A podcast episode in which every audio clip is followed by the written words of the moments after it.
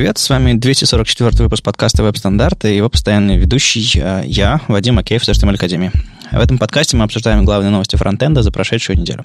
Читайте новости в Твиттере, ВКонтакте, в Фейсбуке или в Телеграме. Если вам нравится, что мы делаем, поддержите нас на Патреоне, все ссылки в описании. Сегодня у нас один я постоянный ведущий и двое непостоянных и вообще первый раз гостей. А Евгений Некрасов и Никита Савчук. Они в Питере, они приехали аж из Владивостока, и мы сегодня э, о разном поговорим. Но сначала, ребята, представьтесь. Евгений, Никита. Привет, ребят. Спасибо, Вадим, за представление. Вообще, мы из Владивостока, учимся в Дальневосточном федеральном университете. Я студент четвертого курса по направлению программной инженерии. Но не совсем являюсь обычным студентом. Как раз, э, что связано с доступностью, меня интересует в первую очередь, потому что я являюсь непосредственно напрямую потребителем. У меня полная потеря зрения и отсутствие правой кисти. У меня еще немного проще. Э, я просто фронтенд-разработчик. Работаю вместе с Женей. Но Жень говорил, что ты уже немножко отдрифуешь в сторону бэкэнда и железа. Ну да, это постепенно приходит, когда понимаешь, что у тебя со временем связываются руки на ага. фронтенде. Понятно. Если хочешь, иногда хочешь сделать задачу, проще сделать его самому, чем кому-то доверять и разобраться. Я из-за этого и занялся аудио, видео и вообще тоже там какими-то другими технологиями совместными с фронтендом, потому что, во-первых, интереснее, во-вторых, иногда помогает про фронтенд рассказывать, опять же. Ну ладно, а люди разных интересов и, и всего остального, у нас фронтенд плюс-минус объединяет. Давайте пойдем дальше. Я вначале традиционно расскажу там про события, какие-то ближайшие статьи, которые были, а потом мы вырулим, собственно, на тему доступности нашу сегодня основную.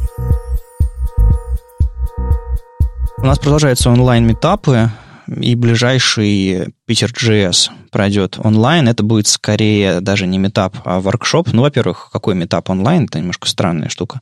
Скорее, онлайн-доклады. Тем не менее, локальная разработка с HTTPS. А, знакомый мне Алексей Остапенко расскажет о том, как э, локально поднять HTTPS. Мы всегда почему-то думаем, что когда задеплоим, тогда на сервере HTTPS и поднимется. Но иногда приходится использовать какие-то API, какие-то фичи, которые непосредственно с HTTPS работают, и хочется проверить это локально. И, собственно, Алексей расскажет, как все это нормально делать. В общем, 27 августа ребята из Питер.js делают вот такой воркшоп. Присоединяйтесь, это все будет на, на их канале. Ссылку, конечно же, дадим. Ну и первый нескромный или скромный, я даже не знаю, офлайн метап. Потихонечку офлайн возвращается. Хорошо это или плохо решайте сами, но Beer.js Нижний Новгород пройдет 3 сентября. Собственно, ребята соберутся, о чем-то поговорят. Там есть какая-то заявка на доклад. Ну, какой доклад может быть на Beer.js? Видимо, лайтовый начинается потихонечку офлайн. Приносите к нам в календарь, если у вас тоже что-то есть. А если считаете, что рановато, просто не приходите. Я думаю, ребята, которые э, делают офлайн, будут записывать видео и рассказывать и выкладывать всякое. Так что вы, я думаю, информацию не потеряете. Ну вот я рассказал про Питер, про Нижний Новгород. А как у вас там во Владивостоке какие-то метапы, конференции, еще что какая-то движуха есть? Или просто сидите по домам разрабатываете? Ну, здесь э, все зависит как раз от этой ситуации. Конечно, метапы проводятся, проводятся разные бирджесы, но в силу того, то, что городок отдаленный, это бывает не так часто, и как минимум разработчикам, другим очень топовым до нас лететь далековато. 9 часов в самолете. Ну, то есть что-то все-таки происходит, происходило, по крайней мере, раньше, и э, сообщество какое-то есть. То есть вы знаете людей, э, не только коллег по работе, и, в принципе, то есть, типа, можете прикинуть, сколько, не знаю, там, десятков человек фронтендеров, условно, в, в Владивостоке. То есть... Да, конечно. То есть у нас последний раз, в мае ребята проводили онлайн-метап, так сказать. Два разраба зарубились на тему DDD, Окей. А потом всем развезли пиццу. Ну, типичный метап, все нормально. То есть, а, подожди, он, все, все онлайн, а пиццу привезли офлайн. Да, по домам. Классно придумали. То есть это погружение такое. ну, ладно, хорошо, что у вас там тоже все, что, что, что-то происходит, но удаленность, конечно же, все немножко ограничивает. Ну, зато вы сюда приехали. Это тоже хорошо. Так вот, статья недели. А, у нас а, очень большой анонс интересный на стыке дизайна и разработки. Мы немножко об этом писали буквально пару месяцев назад, и все-таки вот сейчас уже какие-то подробности появляются. В общем, в вебе есть текст, в вебе этот текст можно оформлять. Там размер шрифта, высота строки, там семейство шрифтов и все остальное. Ну, то есть не просто текст, а какое-то его визуальное представление. И одно из больших э, отличий от типичной типографики, э, даже графических редакторов э, от веба, было именно устройство высоты строки. То есть сверху и снизу высота строки влияет на размеры бокса. И если вы хотите сделать отступ от текста вниз, Вы делаете отступ не от базовой линии, как э, завещают нам все типографы миров, с мировыми именами и вообще сама эта вот область знания. Вы делаете отступ от высоты строки, от нижней части вот этого вот бокса, который окружает этот текст. В общем, ерунда какая-то. Но сколько? У нас уже у всех развелся синдром. Мы считаем, что так и должно быть, что все нормально, что все хорошо. Но нет, некоторые все еще считают, что так быть не должно, и что отступы должны быть не от какой-то там магической высоты строки, которая может меняться, а именно от формы букв. То есть, чтобы отступ был от базовой линии шрифта и от верхней, не знаю, визуальной а, части буквы. То есть, чтобы вы могли написать margin bottom 15 пикселей, и вот этот отступ был от чертовой базовой линии. То, что мы всегда хотели. И ради этого, собственно, много всего было сделано и придумано, но спецификации никакой хорошей так и не было до сих пор. Точнее, был какой-то завалящийся черновик, который ребята из Microsoft, э, из команды Microsoft Design и парочки других э, ребят из CSS Working Group, э, в, в частности, Эли Кейти Мат, э, эту спецификацию начали развивать, и вот теперь появился большой красочный пост о том, как все это можно делать и управлять этим всем поведением.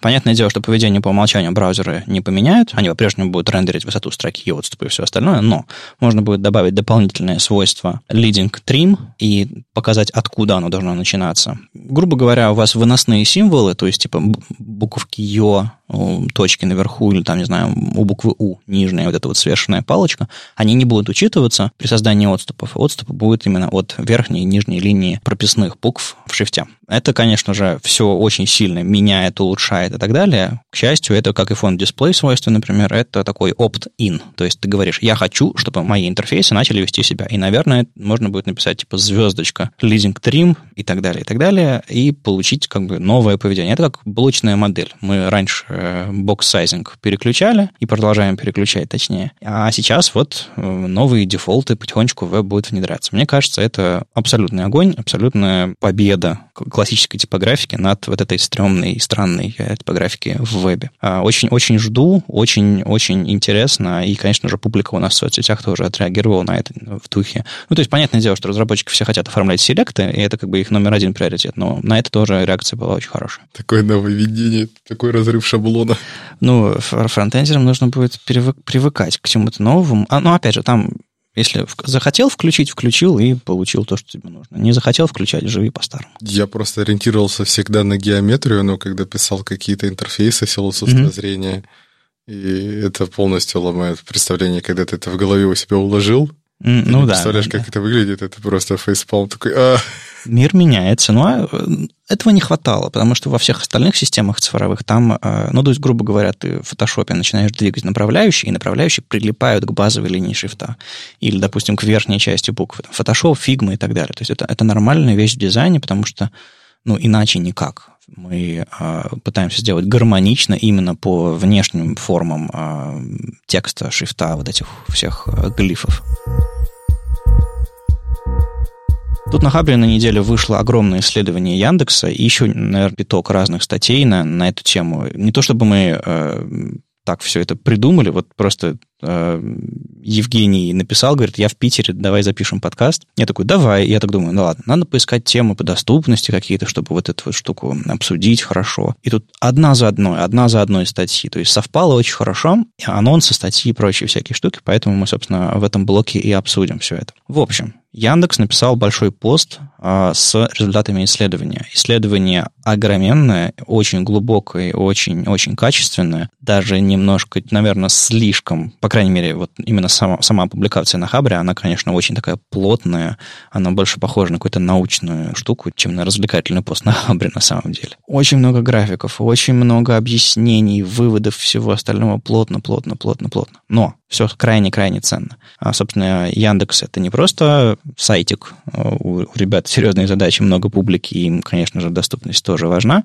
И они одни из мног- немногих работают над ней на самом деле. Ну, это по, по моим ощущениям, по общению с э, разработчиками Яндекса, по крайней мере. Вот. И, собственно, это исследование нужно им для того, чтобы делать свою рабочую, работу качественно. Меня в этом исследовании, конечно, все, больше всего поразило, наверное, вот эта вот связка скринридеров и браузеров, она очень плотная. И, соответственно, соответственно, из-за их совместимости иногда людям приходится выбирать один браузер, а не другой. То есть они не просто выбирают браузер, который им удобен, а еще, ну, еще и совместим с какими-то скринридерами и не только. Э, и, собственно, вопрос вброшу я такой. Насколько вот эта вот ситуация с э, аппаратно-софтверным комплексом значима и насколько она сложна для людей, которые пытаются пользоваться интерфейсами там, с клавиатуры, с помощью скринридеров или как-то еще.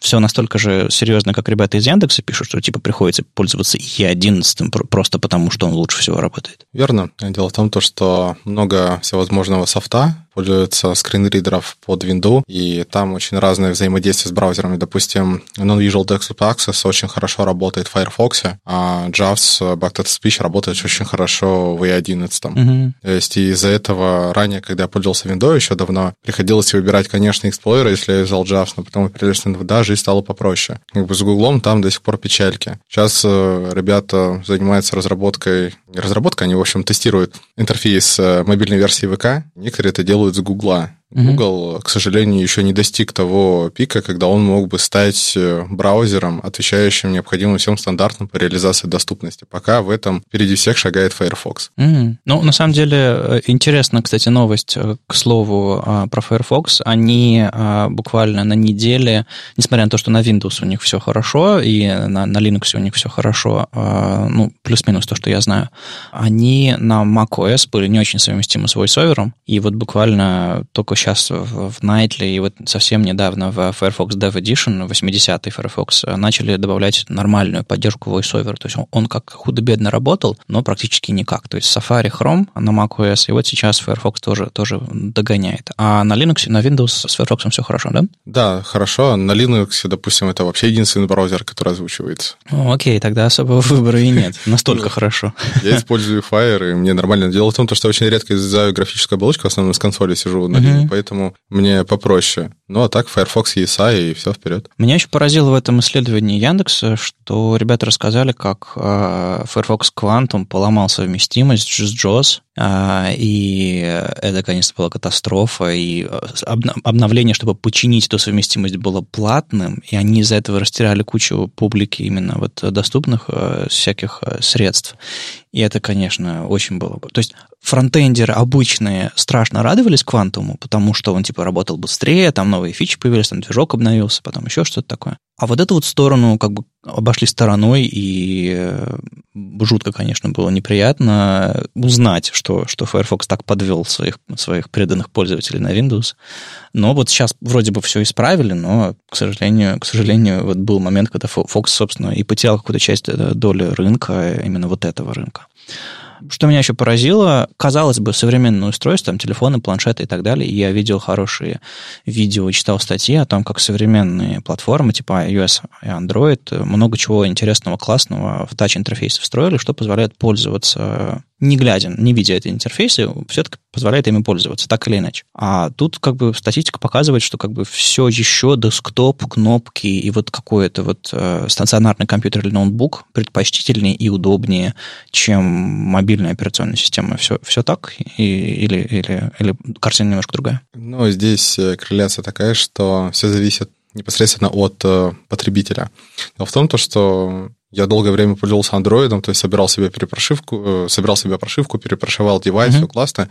Но потом, когда я приехал год назад в Казань, он у меня умер за два часа до отъезда, я себе погнал и купил на последние деньги iPhone. И, то есть я вот пользуюсь год, и мне очень все нравится, потому что у меня отсутствует правая кисть, а левая поломанная. Мне удобно пользоваться. Uh-huh. Но при этом я также работаю с ноутбука, естественно. Ну, во-первых, код пишу, это один ну, момент. Да, понятно. С мобильных код сейчас современному фронтендеру писать не абсолютно невозможно. Да, но, во-вторых, э, юзабельность, потому что, ощущая физическую клавиатуру, мне гораздо проще набирать тексты. Я, если uh-huh. переписываюсь с кем-то ночью, то исключительно только используя естественно, ноут. Ну, понятно. Ну, то есть э, можно какую-то прикрутить к телефону внешнюю клавиатуру, э, ну, компактных, по-моему, их особо не бывает. Ну, да, такое. Не, ну вот, и все. А некоторые люди с нарушениями зрения, они прям адово такие, нет, мы не будем пользоваться сенсором, потому что это неудобно. Начинают придумывать разные приблуды в виде каких-то телефонов, девайсов отдельных, которых нужно поддерживать, разрабатывать, собирать.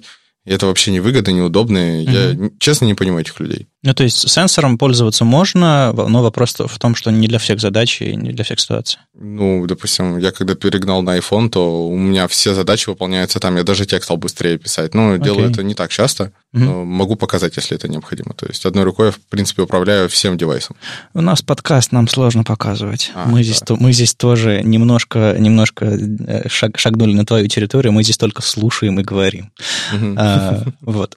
Слушай, а Никита, а Евгений говорил, что ты э, занимался доступностью каким-то образом. Расскажи немножко о своем опыте, вот именно в верстке, э, вот в этом, в этом плане. Ну, вообще, когда я познакомился с Евгением, меня осенило, что доступность – это очень важная часть э, вообще верстки и веб-разработки в целом, поэтому мне пришлось максимально переквалифицироваться, то есть это какие-то быстрые э, статьи, это какие-то уроки, чтобы понимать, как вообще работает доступность, accessibility, и что для этого нужно делать. Ну вот это, понимаешь, э, у тебя был старт, ты видел э, перед собой э, Евгения да, и, и понимал, как это работает. Резкий триггер, что это надо. Ну, триггер триггером, но у тебя еще было понимание, ты мог спросить, ты мог попытаться понаблюдать, как, да, как, что очень важно, что такие моменты случаются, что ты уверен, что все отлично, ага. будь то это веб, будь то это мобильное приложение, ты уверен, что все отлично, это берет Женя в руки, и там кнопка-кнопка, вот такое.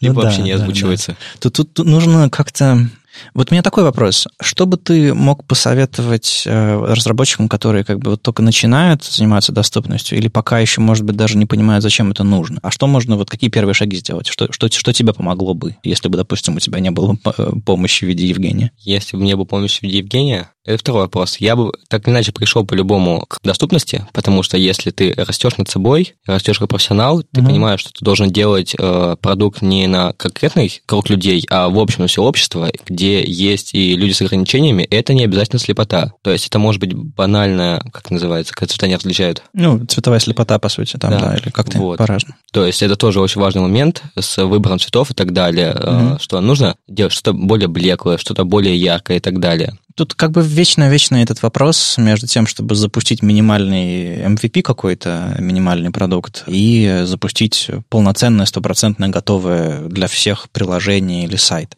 И разработчики такие говорят, ну, как бы, если мы будем запускать абсолютно готовый для всех классный сайт, мы его никогда не запустим, потому что это будет долго и сложно. Проблема MVP в том, что ты можешь делать неплохой юзабельный MVP, запустить его, но потом понимаешь, что его нужно адаптировать, и понимаешь, что нужно переделывать, особенно фронтенд разработчику, большую часть кода. Uh-huh, uh-huh. Даже банально переделать скелет сайта и так далее. Как так-то мне нужно нижнюю панель навигации расположить вверху, чтобы ее сначала читал э, тот, кто использует э, VoiceOver, uh-huh, uh-huh. а уже потом располагать э, весь основной контент. Это ломает немного систему, поэтому я считаю, что если вы хотите расти над собой, нужно сразу готовить для всех. Но я согласен с этой, с этой идеей, безусловно. Э, просто, как сказать, у меня не всегда есть аргументы хорошие. Сам-то я это понимаю, и вот, собственно, стараюсь, стараюсь эту, эту тему продвигать. Ну, тут можно такую рекомендацию, наверное, сформулировать. Если вы хотите, чтобы было в итоге, чтобы у вас были шансы сделать хорошо, все-таки какой-то минимальный набор э, вещей, правильно сделать стоит. То есть как бы доступность с клавиатуры, чтобы на, на интерактивные элементы можно было попасть с клавиатуры, а чтобы а, были использованы там семантические теги, подходящие по смыслу и так далее, и так далее. То есть вот, вот такие вот совсем базовые простые вещи не обязательно тестировать в 18 скринридерах, сделать их какую-то минимальную гигиену кода. Невозможно уследить все, но какие-то банальные вещи, как уже сказали, это mm-hmm. семантические теги, что очень важно. Я не понимаю, почему все не пришли к этому, что кнопка есть кнопка и так далее. Да, вот, есть стили сбрасывать нужно. Ну, да вот, стили сбрасывать. Да, да, вот. Да какие-то секционные теги тоже очень важная вещь. То есть это мелочи, которые можно изначально себе присвоить, понимать в своей голове, что это нужно, и это правильно, и это не сильно усложнит задачу, ну, сбросить стиль, это не такая же большая работа, но это очень большой плюс как профессионалу, так и большой плюс юзеру. Ну, в общем, все не зря, понятно. Ну, здесь, э, смотри, в плане еще аргументации, не нужно как-то заморачиваться на тему доступности и долго думать, а как сделать это классно. Достаточно просто сориентироваться на обычные стандарты, которые есть, базовые при реализации HTML, и этого достаточно будет. Какую большую проблему делают сейчас разработчики? Вот я постоянно с этим сталкиваюсь. Ссылка. У меня, допустим, Orca скринридер на Linux, он заточен uh-huh. прямо на эти стандарты, он опирается на них. И если в ссылке в атрибуте href отсутствует э, просто адрес, даже тот же самый хэш, uh-huh то я туда табом никогда не перейду. Он скажет ссылка, он клик. Ну, у меня английская система. А, то есть даже если пустые кавычки, он не посчитает это ссылкой? Нет. Ага. Это очень важный момент. И есть еще проблема, когда начинают все лепить кнопками. Это проблема ВКонтакте, когда в 2016 году взялись за accessibility и полностью стащили все с Фейсбука. Это было очень максимально отвратительно, потому что, во-первых, кнопки им не подназначали нормальные в эм, считывание данных, не подписи.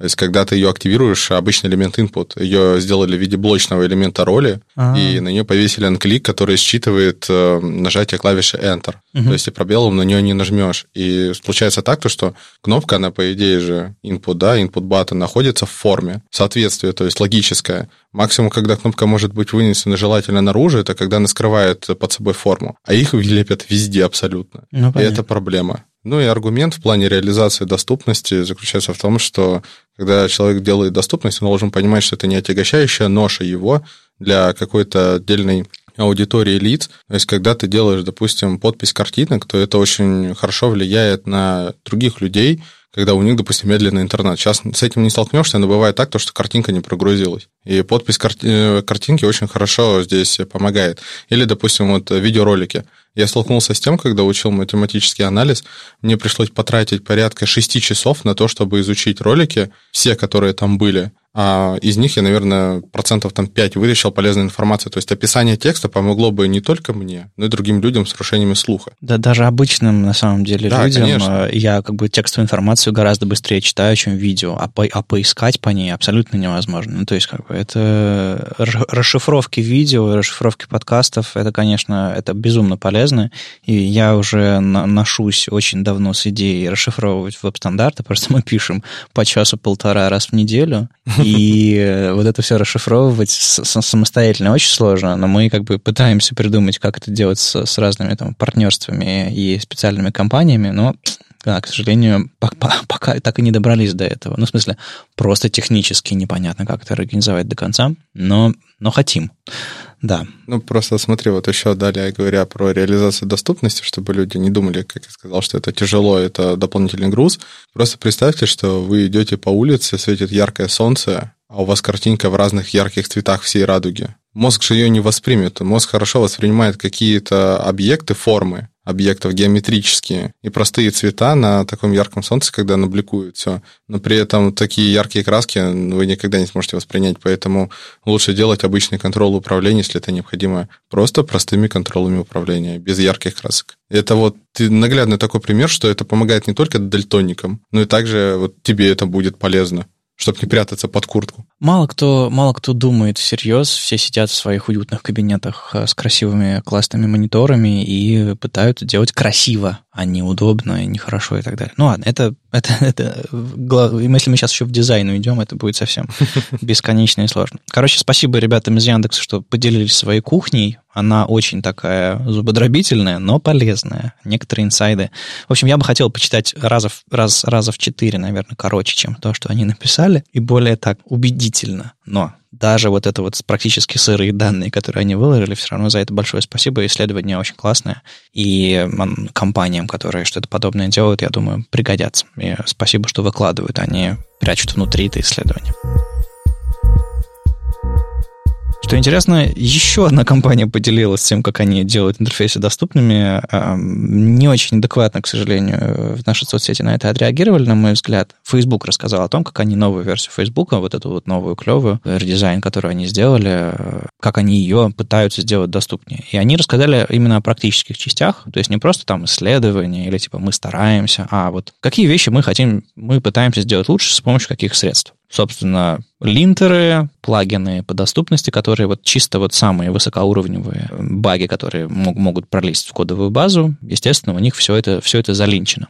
Еще они делают то, что боятся делать многие фронтендеры. Они в новом дизайне используют ремы, то есть единицы шрифта, которые относительно размера шрифта HTML тега. То есть, грубо говоря, если вы у себя в браузерах поставили настройку шрифта не 16 пикселей по умолчанию, а 18, 20 и так далее, у вас весь интерфейс вырастет а не застрянет, если вы будете использовать пиксели, например, как большинство разработчиков используют. Я абсолютно грешен в этом смысле. Я использую чертовые пиксели, потому что, ну, на макете пиксел я измеряю с макета пиксел и вставляю пиксел. Все очень прямолинейно и просто, и если тебе нужно что-то быстро сделать, как бы, а, делать систему ремов на этом всем, особенно когда они не очень последовательные у дизайнера, это, конечно, очень сложно. Ну, у ребят задача, задача, у них есть дизайн-система, у них есть размеры шрифта и все остальное, поэтому, к счастью, они не обошли эту задачу стороной и решили ее с помощью, собственно, ремов, что, конечно, очень-очень-очень справедливо и очень правильно. А они придумали компонент heading, собственно, React компонент heading, и куда бы они его ни вставляли, он выглядит одинаково. Heading, heading, heading. Но когда этот компонент, собственно, срабатывает, а, рендерится, он в зависимости от своей вложенности в какие-нибудь э, секционные элементы еще куда-то получает нужный уровень вложенности, нужный уровень заголовка, то есть типа на самом верхнем уровне H1, H2, H3 и так далее. И это очень неплохое решение в этом смысле. То есть вы получаете логическую структуру. Другое дело, что можно надурить несколько пустых вложенностей сделать, и тогда у вас будет H1 и H6 сразу. Но я надеюсь, у них есть какая-то защита от дурака в этом смысле, и э, разработчики ерунды тоже не наделают. Они еще дополнительно улучшают, добавляют какие-то контекстуальные команды. То есть, грубо говоря, ты находишься в поле ввода, нажимаешь какую-то горячую клавишу, там shift-вопрос, по-моему, и у тебя появляются однобуквенные горячие клавиши, чтобы можно было типа там прокомментировать, лайкнуть, еще что-то такое. Кстати, как ты к этому относишься? Думаешь, это, это полезно, когда интерфейс такой что-то кастомное делает? Вообще, здесь все зависит от удобства. Я, допустим, в силу отсутствия практичности не очень люблю горячие клавиши. Вот, а так, да, почему бы нет? Но только есть одна проблема. Сейчас э, веб перестает быть вебом, он переходит в разряд mobile. В смысле платформы какой-то такой, где веб-приложение, а не страницы. Это, это имеешь в виду или как? Ну, вообще, да, то есть э, даже взять ту же самую картову, которая просто оборачивает обычный веб-интерфейс и делает это в виде мобильного приложения. Ну, да то вот эти все возможные элементы в Aeria, которые используются роли, они превращают веб из веба мобилку. Ну, они так начинают звучать, они так начинают и выглядеть. Да, я понимаю, к чему ты, к чему ты ведешь. А, просто это а, все равно есть какое-то прям четкое, четкое разделение. Мобильные приложения нативные, они все в App Store, у них другие модели распространения, другие модели там контроля и сложности написания. А веб, он все-таки, ты просто купил доменное имя, залил по FTP, ну, как, как-нибудь еще сайт, и он у тебя работает. То есть это все-таки чуть два разных мира, несмотря на то, что интерфейсно они сближаются очень сильно. В этом я, конечно, согласен. Ну, вот именно то, что они интерфейсно сближаются, и у веба еще вот эта смена идет, то, что он переезжает постепенно в мобилки, то очень mm-hmm. сложно разделить, расчленить это, и вызывает очень большие сложности, когда ты начинаешь где-то ориентироваться. Mm, то есть ты имеешь в виду, что когда ты пользуешься интерфейсами, ты раньше четко понимал, что это сайт, а это мобильное приложение условно, а сейчас э, это все склеивается, становится все похоже друг на друга. Да. Ну, есть еще проблемы, допустим, с теми же самыми модалками, которые делают всплывающие окна, слои mm-hmm. поверх. Классно сделали, они все здорово выглядят, но я все равно могу залезть э, со своим скринридером под слой и посмотреть, ну, что да. там. Да. Ну, тут есть у нас чудесный атрибут inert, который когда-нибудь, возможно, появится в браузерах, э, который, собственно, будет отключать все, все, кроме активного элемента. То есть ставишь inert, и он, по сути, disabled. А весь интерфейс выключает, туда никак не попасть, он не интерактивен, ничего. То есть ни табом, ни,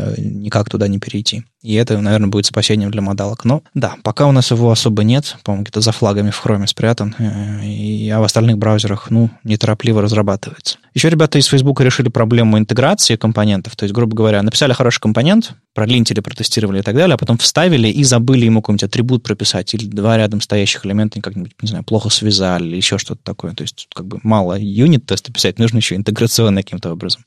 И у них прямо в интерфейсе Facebook всплывают всякие уведомления, что типа у этой кнопочки лейбла нет, у этой кнопочки, ну, понятное дело, в, в dev-режиме, когда разработчики сами интерфейс, интерфейс сшивают, они могут увидеть такие уведомления. То есть потрясающая, конечно, интеграция. Не просто в консоль кто-то кричит, мам, у вас все плохо, а прям в интерфейсе всплывают штучки. Они еще, по-моему, красными становятся, прям вообще огонь. А ребята постарались, видимо, у них много разработчиков, и а, не все в курсе, поэтому им нужно подсказывать. Ну и всякие э, доступные компоненты. У них есть отдельный компонент для, кстати, для фокуса, который позволяет декларативным способом, типа, обернуть ваш компонент в компонент типа фокус-лист, и он внутри этого фокуса будет, типа, замкнут. А, ну и так далее, так далее. В общем, ребята много чего интересного придумали. поделились, рассказали, и если вы сможете от своей нелюбви к Фейсбуку, дорогие наши слушатели, отвлечься и послушать, и посмотреть, что э, разработчики Фейсбука делают для того, чтобы интерфейсы были доступными, Возможно, вы можете, сможете забыть много других вещей, которые они делают, чтобы интерфейсы были неудобными и недоступными. Тут как бы, мне кажется, это делают разные люди, и бизнес-задачи с разработческими задачами, конечно, смешивать не стоит. Но это так, мой а, такой, знаете, саб-твит и я немножко спорю с теми, кто приходил в наши соцсети и, и жаловался на то, что Facebook плохой. Возможно, Facebook плохой, но они делают хорошие вещи с доступностью интерфейсов, и спасибо им за это, что они еще рассказали об этом. Это, знаешь, это парадоксально, когда Facebook делает, как ты сказал, очень классные вещи, он выпускает очень классные всевозможные либо, всевозможные uh-huh. фреймворки, то есть описывает, как это делать, но у него почему-то получается все это всегда плохо. Слушай, ну, не все сразу и не, не все сразу хорошо. Это дорога. Дорога осилит ведущий. В любом случае, очень подробно и хорошо рассказали об этом. Я надеюсь, что э, этот интерфейс действительно окажется очень хорошим. Допустим, у меня уже на Фейсбуке э, включился новый интерфейс, но понятное дело, что я не целевая аудитория всех этих новых, э, всех этих новшеств. Я, конечно, пользуюсь клавиатурой больше, чем средний пользователь, наверное, но я ничего особого такого не замечал, тем более всех этих горячих клавиш и команд. Хотя надо, надо попробовать, понажимать Shift-вопрос, может быть, у меня какие-нибудь контекстные меню появятся классные. К слову о контекстных меню. Как я говорил, э, на неделе много было всякого про доступность, и в частности на Smashing Magazine э, такой главный знаток DevTools, хромовских в основном, Умар Ханзе написал пост Accessibility in Chrome DevTools. Он достаточно компактно, но все-таки э, интересно рассказал про то, какие, собственно, инструменты есть э, в, в DevTools э, хромовских, которые позволяют отлаживать доступность. Рассказал действительно обо всем. Я ничего больше сверх того, что он рассказал, не знаю. То есть это, конечно же, полноценное исследование и полноценный обзор. Поэтому, если вы захотите что-то сделать со своим кодом во время его написания, во время отладки, это, конечно, классное руководство. Контраст как его поправить. И, кстати, маленькая новость.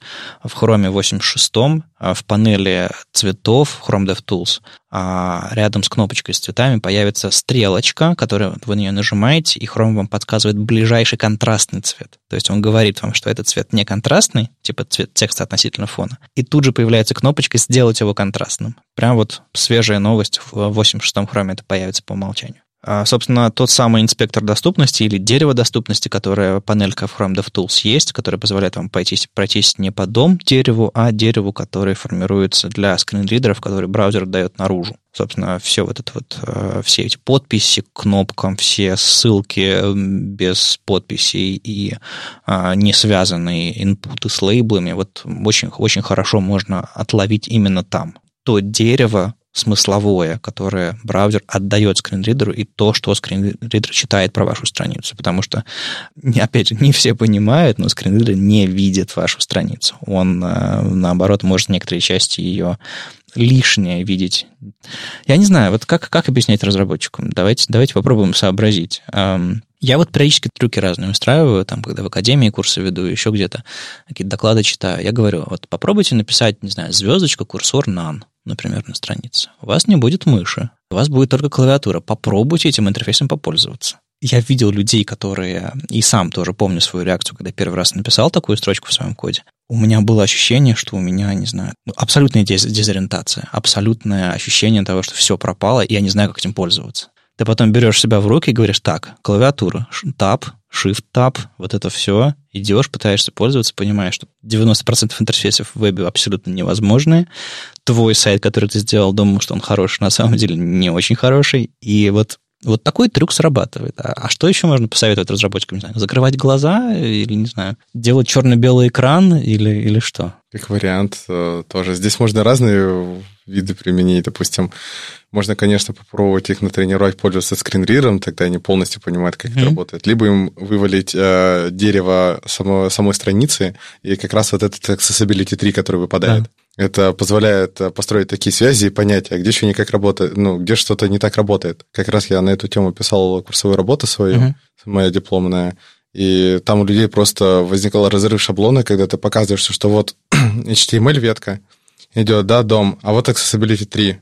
Он смотрит, ну как, ну здесь же дырка, оно же не может работать. Я говорю, ну вот так вот это выглядит, и теперь попробуйте, представьте это, зеркалируйте. Uh-huh. Говорю, попробуйте попользоваться, вас пройтись, у вас мыши нет. Не знаю, это людям иногда помогало. У меня еще была идея написать скрипт, может быть, какой-то такой, знаете, который будет... Или расширение для браузера, например, которое инжектится на страницу и идет по странице, находит ссылки без подписи, то есть без э, контента или без ARIA Label, или кнопки без подписи, без ARIA Label, и прячет их. И ты идешь по странице, и, допустим, не можешь отправить форму, не можешь закрыть поп-ап, не можешь нажать на ссылку с соцсетями, потому что подписи нет. И вот это вот тоже какая-то, знаете, попытка объяснить, что ссылка или кнопка без подписи непонятно, что делает, если вообще обозначает себя как ссылка или кнопка. Это тоже, может быть, разработчикам даст какую-то идею того, что что-то не так они делают. Отчасти это тролльство. Представляю ситуацию, когда чувак сидит, пишет, делает кнопку, она у него не работает. Не то, что не работает, не появляется на экране. Да, не появляется, и потом раз, второй раз, третий раз. Надо, надо э, пройтись по офису и расставить это расширение своим коллегам. То расширение, которое я еще не написал. Ну, в общем, надо будет сделать. Ну, то есть троллинг троллингом, но кажется, это поможет людям понять. Экстремальная ситуация, да. То есть, когда да, ты да. начинаешь прямо их так бить по рукам и то есть показываешь, что, что это не работает, ты не можешь этим пользоваться, и то, что ты делаешь, это лишь э, визуальная формальность, то это работает. В общем, да, приходится всякие трюки, трюки выдумывать, чтобы, чтобы разработчики что-то поняли. Ну, когда человек попадает сам в эту ситуацию, он уже mm-hmm. начинает понимать, у него просто меняется плоскость мышления, такая, угу, понятно, значит, вот как они работают. То есть, и начинается процесс адаптации, как раз мозг понимает то, что нужно как-то выйти из этой ситуации, чувак начинает придумывать разные идеи. Это как раз может способствовать реализации очень нестандартных и крутых интерфейсов. Угу. И вообще accessibility в общем. Ну да, на самом деле тут как бы вопрос не закрыт. Э, скринридеры э, или там, не знаю, там Брайль или подобные все эти штуки, это не последний шаг в, в развитии доступных интерфейсов. То есть э, есть всякие новые разработки, тот же самый Apple на, на, на macOS, по-моему, внедрила в прошлом году систему, там, когда экран разделяется на части, и ты можешь навигировать по, нажимая горячие клавиши на экране, и он тебе будет диктовать или описывать ту область экрана, на которую ты смотришь. То есть, как бы, тут, опять же, какая-то а, другой немножко спектр особенностей учитывается, когда, допустим, видишь, но не можешь взаимодействовать. А, или, допустим, можешь взаимодействовать только голосом. Ну, то есть, как бы, есть разный спектр дизабилити а, у людей, и как бы не только, не только тут незря, незрячие и не только клавиатура являются там фокусом внимания. Ладно, возвращаясь к, посту. А, Умар еще рассказывает про, немножко про Lighthouse, то есть то, что может вам а, рассказать не только про SEO-шность или там, не знаю, всякие а, перформанс ваших страниц, а еще и про доступность, если вы поставите эту галочку во время генерации этого репорта. Так что тоже не забывайте, что какие-то высокоуровневые, самые простые вещи он вам поможет на лету поймать. Кроме прочего, там есть еще возможность э, размытого зрения, эмулировать цветовые особенности зрения, поэтому с этим тоже стоит поиграть. Возможно, вы поймете, что ваша, не знаю, красная кнопка от зеленой практически ничем не отличается. А инструкция говорит, нажмите на красную кнопку. Ну, вот такие вещи тоже, к сожалению, случаются. В общем, классный обзор инструментов доступности в Chrome DevTools. Э, в Firefox с этим чуть-чуть поскромнее, но они тоже там есть. Возможно, об этом стоит написать еще один пост. Э, там тоже есть дерево доступности, там тоже есть проверка контрастности. Ну и можно еще парочку постов еще написать про расширения, которые есть в браузерах э, для, для решения их задач. В общем, есть чем, есть чем заняться. Так вот, продолжая тему неожиданного и нового в, в инструментах доступности. А вот я рассказал про эту Apple идею, там, разделять экран на, на сектора, и чтобы ты мог навигировать. Есть, опять же, возможность навигировать по тач-интерфейсам, которые, ну, сравнительно новые. То есть они с нами уже, там, не знаю, 10 лет, но они сравнительно новые. А что еще нового, интересного есть, как можно взаимодействовать с интерфейсами в разных ситуациях? Находиться, жить в мире, а, который как бы немножко для другого заточен. Ну, здесь все зависит от хардвера, софтвера, естественно собственно. Угу. Все зависит от того, как компания это делает и что она предлагает потребителю. Поэтому если там внедрят э, какую-то систему управления, то здорово. Ну, допустим, у меня на руке сейчас находится браслет, угу. то есть он считывает э, мою электромиографию, то есть э, электро- электрический потенциал мышц. И это просто нетривиальная система, потому что она максимально проста. Но при помощи нее, когда я выступаю на конференциях, я делаю систему управления слайдами и махаю кистью влево или вправо, перелистываю слайды. По-моему, это Mio называется, да? Она, да, да, да. Ironband. Года 3-4 назад там, там стартап появлялся, он что-то такое делал, да, я знаю. Да, ну его я как раз еще юзаю для того, чтобы поправлять протезом, потому что занимаюсь разработкой собственного протеза, и вот угу. его считываю с него данные, в общем, пишу системы, регрессионные модели и обучаю свой протез, который валяется в Владивостоке. Круто. То есть э, прям э, точность позволяет делать какие-то вещи. Ну, то есть он, он, скажем так, он не внедряется под кожу, он не внедряется в мозг, он просто достаточно, ну, грубое устройство, мне кажется. Э, или, или все-таки можно его отладить, чтобы он хорошо понимал мышечные усилия? Ну, он понимает базовых пять действий, то есть это разведение пальцев, сжатие в кулак, угу. просто свободное положение. Сути, ну, да. то есть вверх-вниз, да, поднятие, опускание кисти. Но при этом за то, что он считывает очень много данных, их можно как-то обрабатывать. Конечно, очень много шумов идет, все это mm-hmm. считывается. Но мне с ребятами с Москвы, с которыми я как раз коммуницирую, наша команда Art Bionic, удалось защитить э, движение протеза 60% угу. свобод движения. Это очень много. Да, это, это, это кажется, это много. Прикольно. Мелкую а... моторику мы до сих пор не можем сделать, ну, потому что очень много как раз вот этих шумов защищается, которые они отвечают за мелкую моторику, и мы просто их теряем. Слушай, ну, но это, но это все равно много. Это много, да. А ты еще говорил про всякие импланты. А, я слышал, у тебя там что-то есть под кожей. А, да, полтора года назад а, в университете у нас проходил хактон, по-моему, правовой статус острова Русский. Суть этого хактона была в том, чтобы немного смягчить юридические условия, которые есть, и позволить на острове Русском проводить разные медицинские эксперименты, испытания. И как раз я себе там установил имплант, это обычная RFID-метка с частотой 125 кГц, которая работает как домофонный ключ. То есть для кого-то это может быть просто хайповой темой и такой, вау, круто, можно показать. А для меня это устранение моих дисфункций. То есть это по факту моя интеграция в окружающую среду. Но я на этом не остановился и подумал, есть же другие метки. Установил себе в декабре прошлого года, как раз здесь, в Петербурге, уже метку 1356 МГц. Так, подожди, а первая 120 была? 125 килогерц. Да, 125. А 1356 кило, э, мегагерц — это NFC, то есть это протокол ага. передачи данных. Некоторые иногда путают, э, такие, вау, классно, ты можешь платить. Я говорю, не-не, ребят, нельзя, пока нельзя.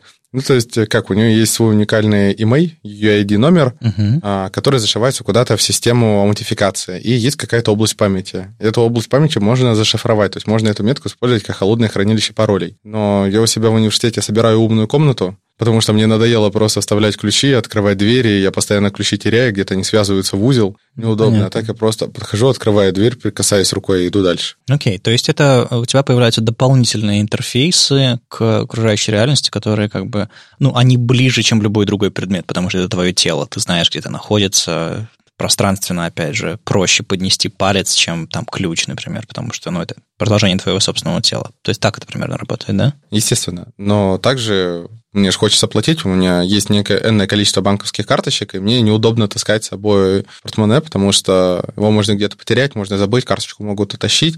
И я жду, когда ребята это делают, чтобы себе установить э, банковскую карточку в руку и просто ходить расчесываться, потому что это ну, реально удобно. То есть это устраняет, опять же, мои дисфункции и меня интегрирует в окружающую среду. То есть я делаю это по скорости точно так же, как, допустим, и ты будешь это делать руками и глазами. Круто. А как они питаются, кстати? Они пассивные. Они а, работают в пределах магнитного поля считывателя. То есть э, да, они получают, э, то есть они по сути работают на, на магнитной волне, которая, на с которой они сами, ну да, индукция по сути. Угу. Окей, хорошо. То есть, э, а ничего активного такого не, не вшивают обычно людям, да? Потому что как бы из- из-за того, что питание, собственно, нужно, и замена, и все остальное. Есть эксперимент. Э, был чувак, который решил к себе в кисть монтировать э, одноплатный компьютер. Ага. Но, в принципе, это единственная фотография с тем, что он у него в руке стоит. Больше фотографий нет. Видимо, по той причине, то, что чуваку не повезло. Окей, ну что-то пошло не так. Да. Э, ну, понятно, да. Но просто интересно, можно ли, э, собственно, твои ткани использовать как источник питания, так или иначе. Ну, в этой области ведутся, конечно, разработки. На текущий момент э, они еще не достигли того уровня, чтобы использовать их как источник питания, но, в принципе... Ну, условно, термопару, одну часть на поверхность кожи, часть в глубине, там разница температур какая-то есть. Ну, можно, ты понимаешь, когда у тебя из кожного покрова что-то торчит, не очень удобно. Понятно, понятно. Ну, в общем, да, это мы, это мы увлеклись немножко в другую сторону. А ты пользовался какими-то э, другими аппаратными штуками, э, типа клавиатуры Брайля и, или как это называется? Дисплей Брайля. Дисплей Брайля, господи, да. Ни Там. разу не пользовался. Я а? просто не могу. У меня отсутствует чувствительность пальцев а. на кончиках пальцев в том мере, чтобы ощущать шрифт Брайля. Поэтому я работаю только с клавиатурой, только на слух. Ну, то есть в итоге э, тебе хватает для того, чтобы вводить данные с клавиатуры вот, вот, вот этого навыка? Да, конечно, mm-hmm. мне этого достаточно. То есть ребята говорят то, что с дисплеем Брайля они э, могут читать достаточно быстро, но mm-hmm. я их обогнал, потому что мне скорость синтезатора в пиковые моменты, когда мне нужно, она достигает тысячи слов в минуту. Ага, то есть это, я даже мне сложно представить, это вот обычная речь, с которой мы сейчас говорим, это сколько слов? Около 150 слов в минуту. Ага, а там прям совсем такое, то есть, а, то есть в 10 раз ускоренное, по ну, сути. почти там в 7 с копейками. Ух, это безумно быстро. Ну, это, кстати, одна из особенностей, которая поражает, э, когда пытаешься посмотреть, как люди взаимодействуют со скринридером. Они обычно сильно ускорены, и это, это удивляет. На самом деле, если вы попытаетесь э, понять, с какой скоростью вы читаете, то есть, грубо говоря, если, если, если вы просто читаете глазами текст, если, если с той скоростью, с которой вы читаете, его озвучивать, это получится примерно то же самое. То есть уровень восприятия информации, рейд вообще, вот word rate, там, symbol rate, он сравнимый, потому что как бы мозг у нас плюс-минус у всех одинаковый. Вопрос в том, что когда это делают скринридеры, мы это слышим. Когда мы читаем глазами, мы не, не понимаем, что э, информация движется с такой же скоростью примерно. Ну, общем, это увеличивает скорость доставки контента, да, по факту, да. и это гораздо удобнее, потому что ты наравне находишься с ребятами, которые сидят там, допустим, рядом с тобой что-то ходят или читают. Тут еще была статейка на неделе от пользователя ассистивных технологий целевой аудитории, прозвучавший следующим образом. Пять самых доставучих, самых ужасных вещей на сайтах, которые, с которыми я сталкиваюсь э, в вебе каждый день. Ну, там маленькое есть интро про скринридеры, а дальше, ну, собственно, топ плохого, что можно сделать в веб-интерфейсах. Ссылки и кнопки без подписей, отсутствие описаний картинкам, плохой порядок и вообще плохое использование заголовков, если вообще отсутствие заголовков тоже такое бывает. Ну, недоступ, недоступные э, веб-формы и автоплей аудио и видео. Вот эти вот топ-вещи. А, это по версии Холли э, Тайк. А, как, а какой у тебя рейтинг э, самого плохого недоступного, что, что с чем ты сталкиваешься в вебе? Вообще, я из-за того, что очень быстро воспринимаю информацию, то на это внимание не обращаю. Если я юзаю что-то, то там уже возникает вопрос.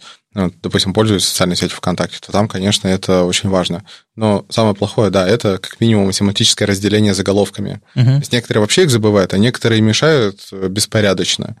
У тебя может идти сперва заголовок шестого уровня, а потом внезапно первого. А вот у меня насчет этого был вопрос всегда. Вот если ты просто пытаешься посмотреть дерево заголовков на странице, или, в принципе, там структурное дерево, нагрузка, конечно, с непривычки, очень большая ментальная. То есть ты такой смотришь и, и типа заголовок первого уровня, заголовок второго уровня, третьего, четвертого, потом снова второго, потом снова третьего, потом снова первого.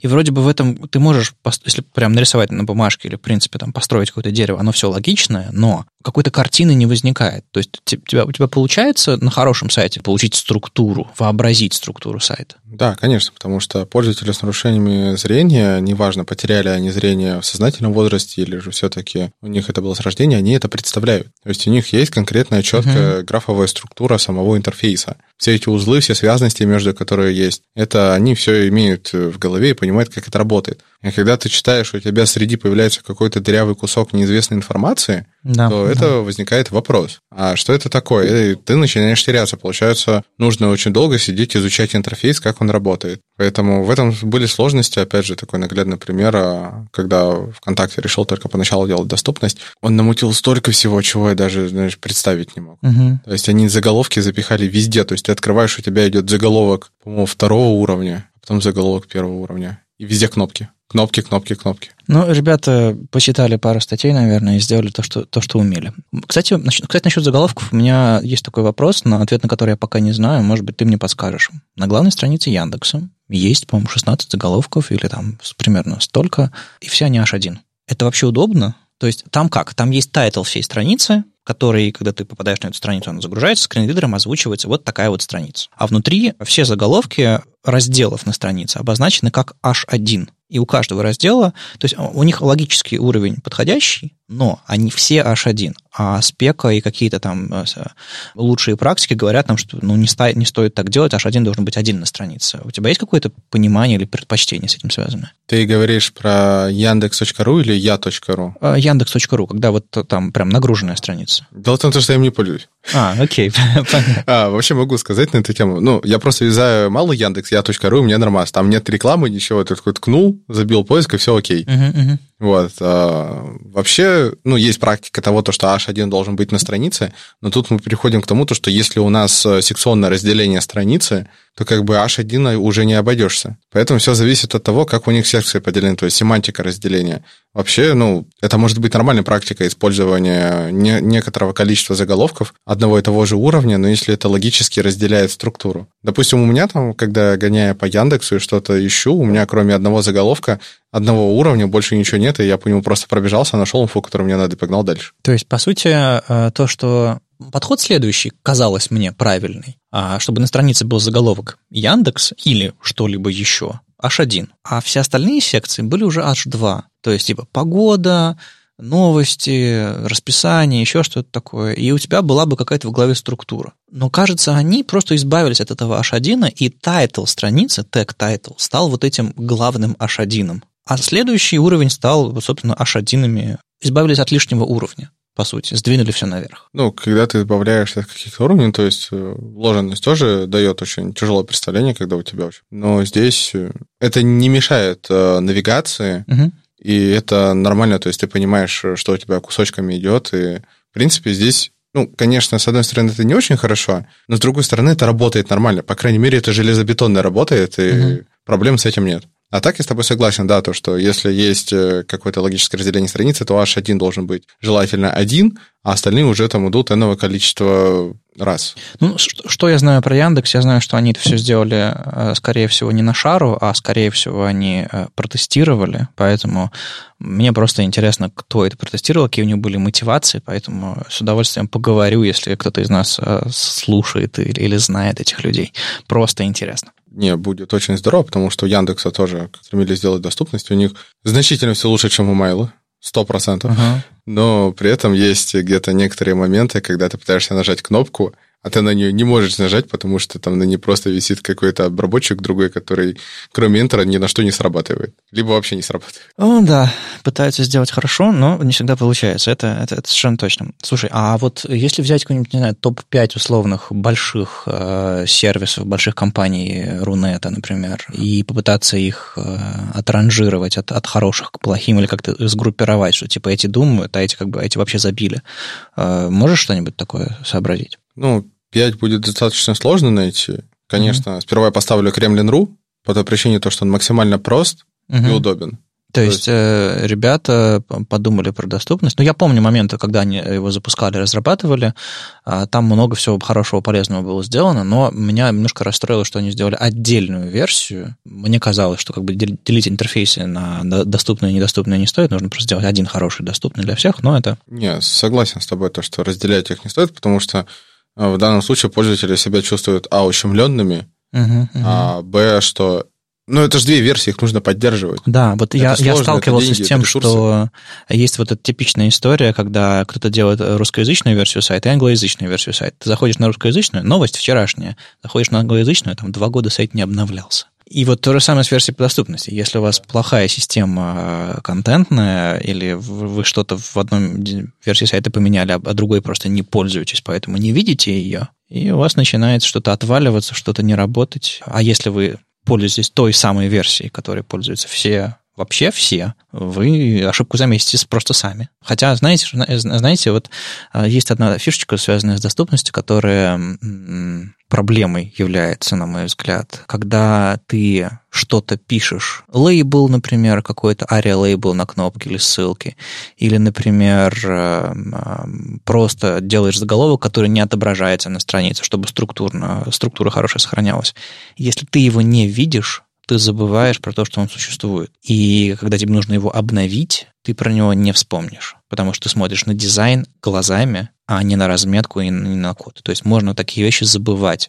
И типа неправильные альты для картинок все, все, все забывают, потому что их никто не слушает, на них никто не смотрит. А, эти спрятанные заголовки, лейблы для ссылок и так далее. То есть можно... Я видел ситуацию, когда у вас там, не знаю, ссылка на Facebook, а написано «Мы в Твиттере», что-нибудь такое. И вот что с этим делать, вот непонятно. А, я слышал гипотезу, что а, не нужно прятать все на атрибутах, типа ARIA Label, например, а стоит вставлять контентом. То есть, э, чтобы у ссылки был контент, а потом его можно как-нибудь доступно спрятать, там, Opacity или какой-нибудь Visual Hidden или что-нибудь похожее. Например, так. Ну вот, наверное, тут только ответственное отношение поможет все исправить, а не, а не технические. Ну, смотри, гипотеза верная, потому что идея Ваерия в том, чтобы делать страницу максимально без Ваерия. Угу. Да, да. То есть пихать все на area label, когда ты делаешь это на атрибутах, во-первых, у тебя растет код он у тебя раздувается, там у тебя получается много этих атрибутов, не, приходит другой разработчик, он не понимает, зачем это вообще. Uh-huh, uh-huh. А когда ты просто на интуитивно понятных компонентах интерфейса объясняешь, что вот это должно работать именно так, это проще. То есть вообще на текущий момент Веб можно собрать э, с максимальной accessibility, конечно, там без вот этих озвучек дополнительных, просто из коробки. Какой-то период времени, наверное, год 2017-2018, когда учился, ну, поступил на первый курс, учился на первом курсе, я практиковал и вел доклад на тему того, как создавать э, доступные интерфейсы без использования Wire и других дополнительных приблуд. Просто из коробки. Ну, просто, грубо говоря, ты делаешь поп-ап, и все. Ты уже не можешь не использовать э, да если у тебя что-то что откуда-то выпадает, об этом нужно сказать. А как сказать? Ну, во-первых, JS, во-вторых, ARIA, и, ну, вот как только интерфейс становится приложением, то есть как бы тут вообще ничего не пойдешь. Контентный сайт вполне себе. Да, но здесь нужно стремиться к тому, чтобы убирать в потому что его пихают везде, и это большая проблема. Все думают, что это, знаешь, так спасет весь мир от всего, но это приводит к тому, что интерфейс получается перегружен. Такой же, опять же, наглядный пример, с чем столкнулся. Читается заголовок. Заголовок уровня 1, кнопка под меню, меню под меню, кнопка закрыта под меню. Сложно. Да, вот представь, ты такой, что это такое? Интересно. Ну, понятно. В общем, да, надо разработчикам э, подсказывать, как это делать правильно, и, собственно, мы здесь не просто так записываем этот выпуск. Возможно, что-то что у кого-то в голове переключится. Просто смотри, accessibility — это настолько такая тонкая тема, что даже замена слов местами играет на уровне восприятия контента. Mm-hmm, mm-hmm. То есть это пример, когда... Ну, потому что ВК сейчас пользуюсь наглядные примеры. Поставили кнопку «Еще», Потом, а, получается, вот лайки сделали. Да. То есть мне нравится, там лайк, допустим, нравится, и потом цифру. И было не очень понятно. То есть, когда у тебя логически стоит, допустим, нравится первая кнопочка, и перед ней циферки, то это проще понятнее. То есть один нравится. Да. Угу. И вот замена местами кнопок там еще, допустим, и поделиться, но поделиться эту кнопку будешь нажимать чаще, этим кнопку еще. Ну да, да. То да. есть это очень сильно играет, и это не тормозит хотя бы, когда это верно размещается логически. Ты на высокой скорости, когда это читаешь, на медленно это непонятно. Но когда у тебя бешеная скорость синтезатора, и у тебя это тормозит, то есть одна миллисекунда, вторая, третья, в итоге накапливается на количество времени, которое ты просто теряешь. Я все больше склоняюсь к тому, что разработчики зрячие и как бы обычные э, могут делать только самую основу, а чтобы это все интегрировать и тестировать, нужны непосредственные пользователи а, вот этих всех технологий, потому что иначе... Знаешь, и, и вот на самом деле с этим связана проблема. А, люди-то разные, они, им, им удобно и интересно разное. Там кто-то пользуется одним скринридером, кто-то пользуется другим, и тут как бы вот еще одна тема, может быть, даже последняя на сегодня, о которой хотел поговорить. Есть такое понятие, как кросс-браузерность, то есть, типа, мы э, имеем разные движки, их становится все меньше, но движки по-прежнему разные. API или еще что-нибудь такое в одном браузере работает, а в другом нет. И мы как-то привыкли с этим э, жить и что-то делать. Мы можем проверить, типа, навигатор чего-то там, какая-нибудь э, там user agent или какая-нибудь а, проверить, работает API в браузере или нет, там директиву support в CSS. Короче, есть возможность проверять, работает что-то или не работает, поддерживается, не поддерживается. Вообще, какая версия браузера. И из-за этого можно делать разные ветки кода или просто э, деградировать интерфейс от, от суперсложного до простого. Когда речь касается screen reader ов, тишина, пустота и вообще ничего. То есть ты не знаешь, на чем к тебе пришли. Ну, понятное дело, в браузере, скорее всего, в современном каком-то браузере плюс-минус. А что поверх него работает, никто не знает. И многих разработчиков это ставит в тупик. Типа, а, а как я узнаю, в каком скринридере пришли на мой сайт? Никак. А как я узнаю, что это скринридер в принципе? Никак. А что делать? Делать хорошо и надеяться на лучшее. Вот, вот это единственное, что я могу посоветовать разработчикам. Это так или все-таки можно что-то сделать? Ну, пока здесь не будет прямой коммуникации разработчиков браузеров с разработчиками скринридеров, то это будет сложно добиться, потому что, mm-hmm. опять же, браузер предоставляет Accessibility 3, Access 3, то есть классно, скринридер на него опирается. То есть односторонняя связь получается. Скринридер какой-то полной информации в браузер вообще не отсылает, он просто на хук ориентируется, такой, о, инфа, надо вывести все. Не, на самом деле есть этот Accessibility Object Model э, спека же, э, которая сейчас медленно, но разрабатывается, чтобы разработчики могли получать доступ непосредственно к дереву доступности. То есть в браузере оно уже есть, э, скринридером э, браузер его отдает, а разработчикам не отдает. Разработчикам, у разработчиков есть такой дом. А дом это что? Это как бы приложи к нему CSS, и это уже другой дом, потому что там дисплей none какой-нибудь и так далее. А в итоге фронтендеры просто не знают, что скринридер увидит, услышит из, из, из той разметки, которую они отдадут в браузер. А вот это вот API, которое, собственно, будет отдавать то самое дерево доступности, а, все эти ноды, лейблы, подписи и так далее, оно вот, собственно, кажется, многое поменяет. И главный use case, про который говорят, то типа ты можешь нарисовать свой интерфейс хоть на канвасе, типа у тебя будет на странице один тег canvas, на котором ты будешь все рисовать. А к этому канвасу рядом будет, будет э, кусок JavaScript, который в браузере, в памяти там нарисует дерево доступности. И мышками ты будешь кликать и ходить нормально, а браузеру при изменении, при, при мутации этого дерева будет докладываться, типа, вот это поменялось, ты находишься здесь, тут такой-то контент. То есть это, конечно, крайний случай, и вряд ли интерфейсу будет удобно так делать, потому что, ну, как бы, в вебе очень много всяких шорткатов, типа поток в документе, там, не знаю, там, разные встроенные э, контролы, разная встроенная доступность. А, типа, то есть тебе не нужно будет изобретать все. Тебе сейчас не нужно изобретать все, ты можешь, как бы, примитивы использовать.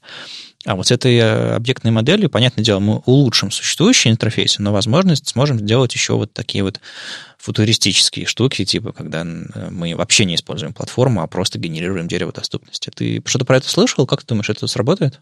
Это будет очень классной темой, потому что это очень сильно упростит жизнь. Когда ты получаешь много информации и умеешь ее отсеивать, тебе это упрощает жизнь. Ну да, да. То есть ты знаешь, чем ты работаешь. Пусть ее есть избыток, но если ты можешь ее обработать, то все классно. Вот, кстати, да, когда разработчики засовывают кучу разметки в браузер, чтобы нарисовать интерфейс визуальный, они ведь не думают, что все это прочитается, все это озвучится, все это как бы полезет в это дерево доступности.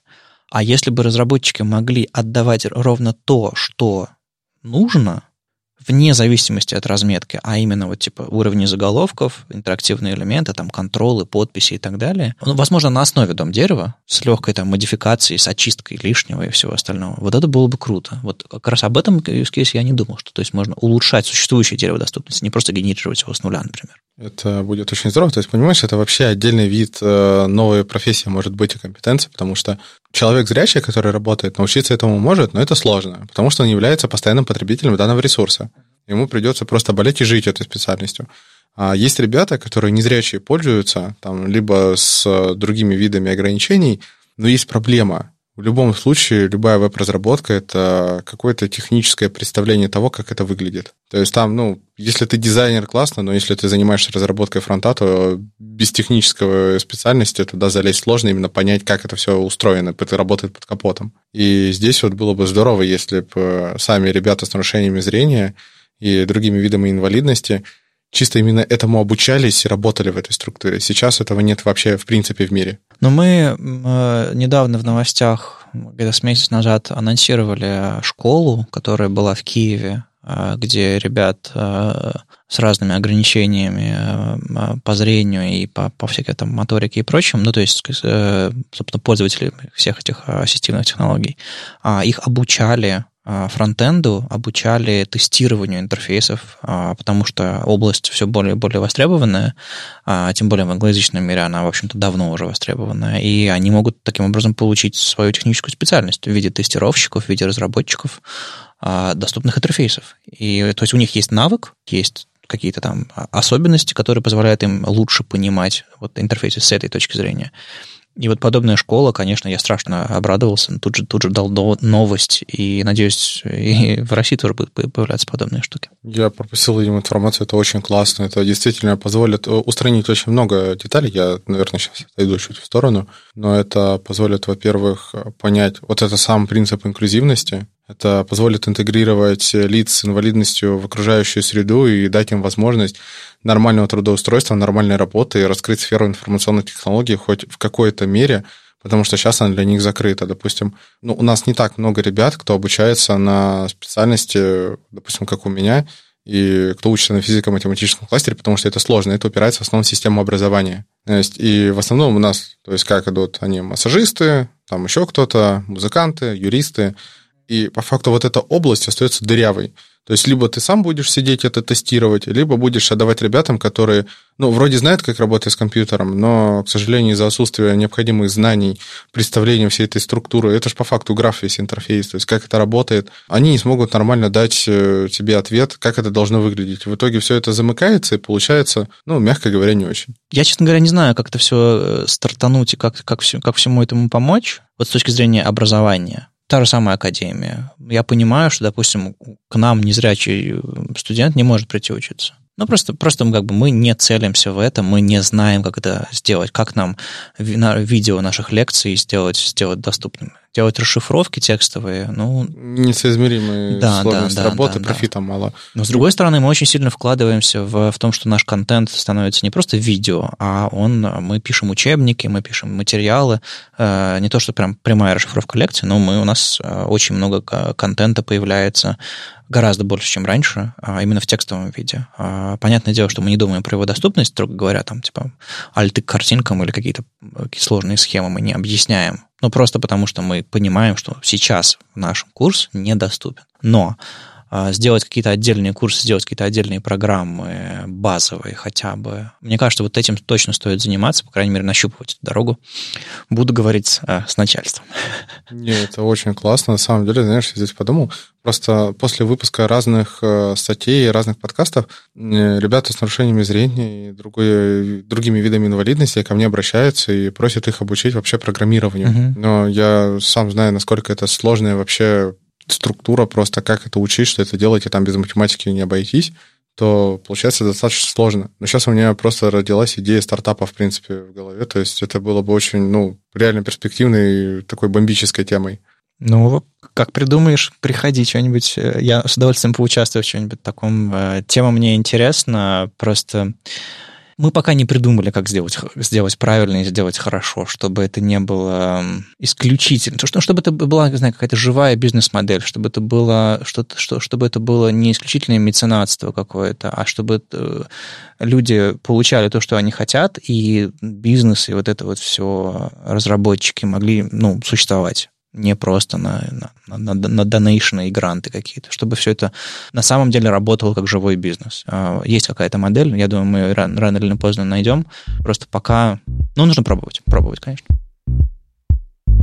С вами был 244 выпуск подкаста «Веб-стандарты» и его постоянные ведущие. Это я, Вадим Макеев, HTML Академии. Сегодня у нас в гостях был Евгений Некрасов и Никита Савчук.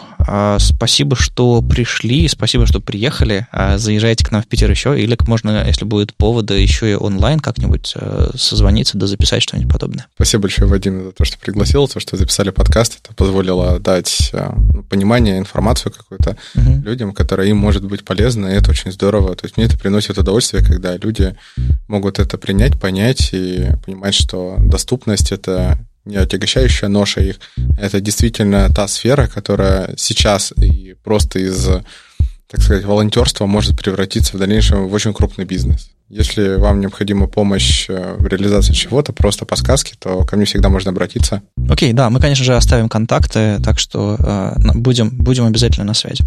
Ну и Тебе, Никита, спасибо. Спасибо за приглашение. Слушайте нас в любом приложении для подкастов, на YouTube, ВКонтакте, и не забывайте ставить оценки, писать отзывы. Это помогает нам продолжать. Если вам нравится, что мы делаем, поддержите нас на Патреоне. Все ссылки в описании. Услышимся на следующей неделе. Пока.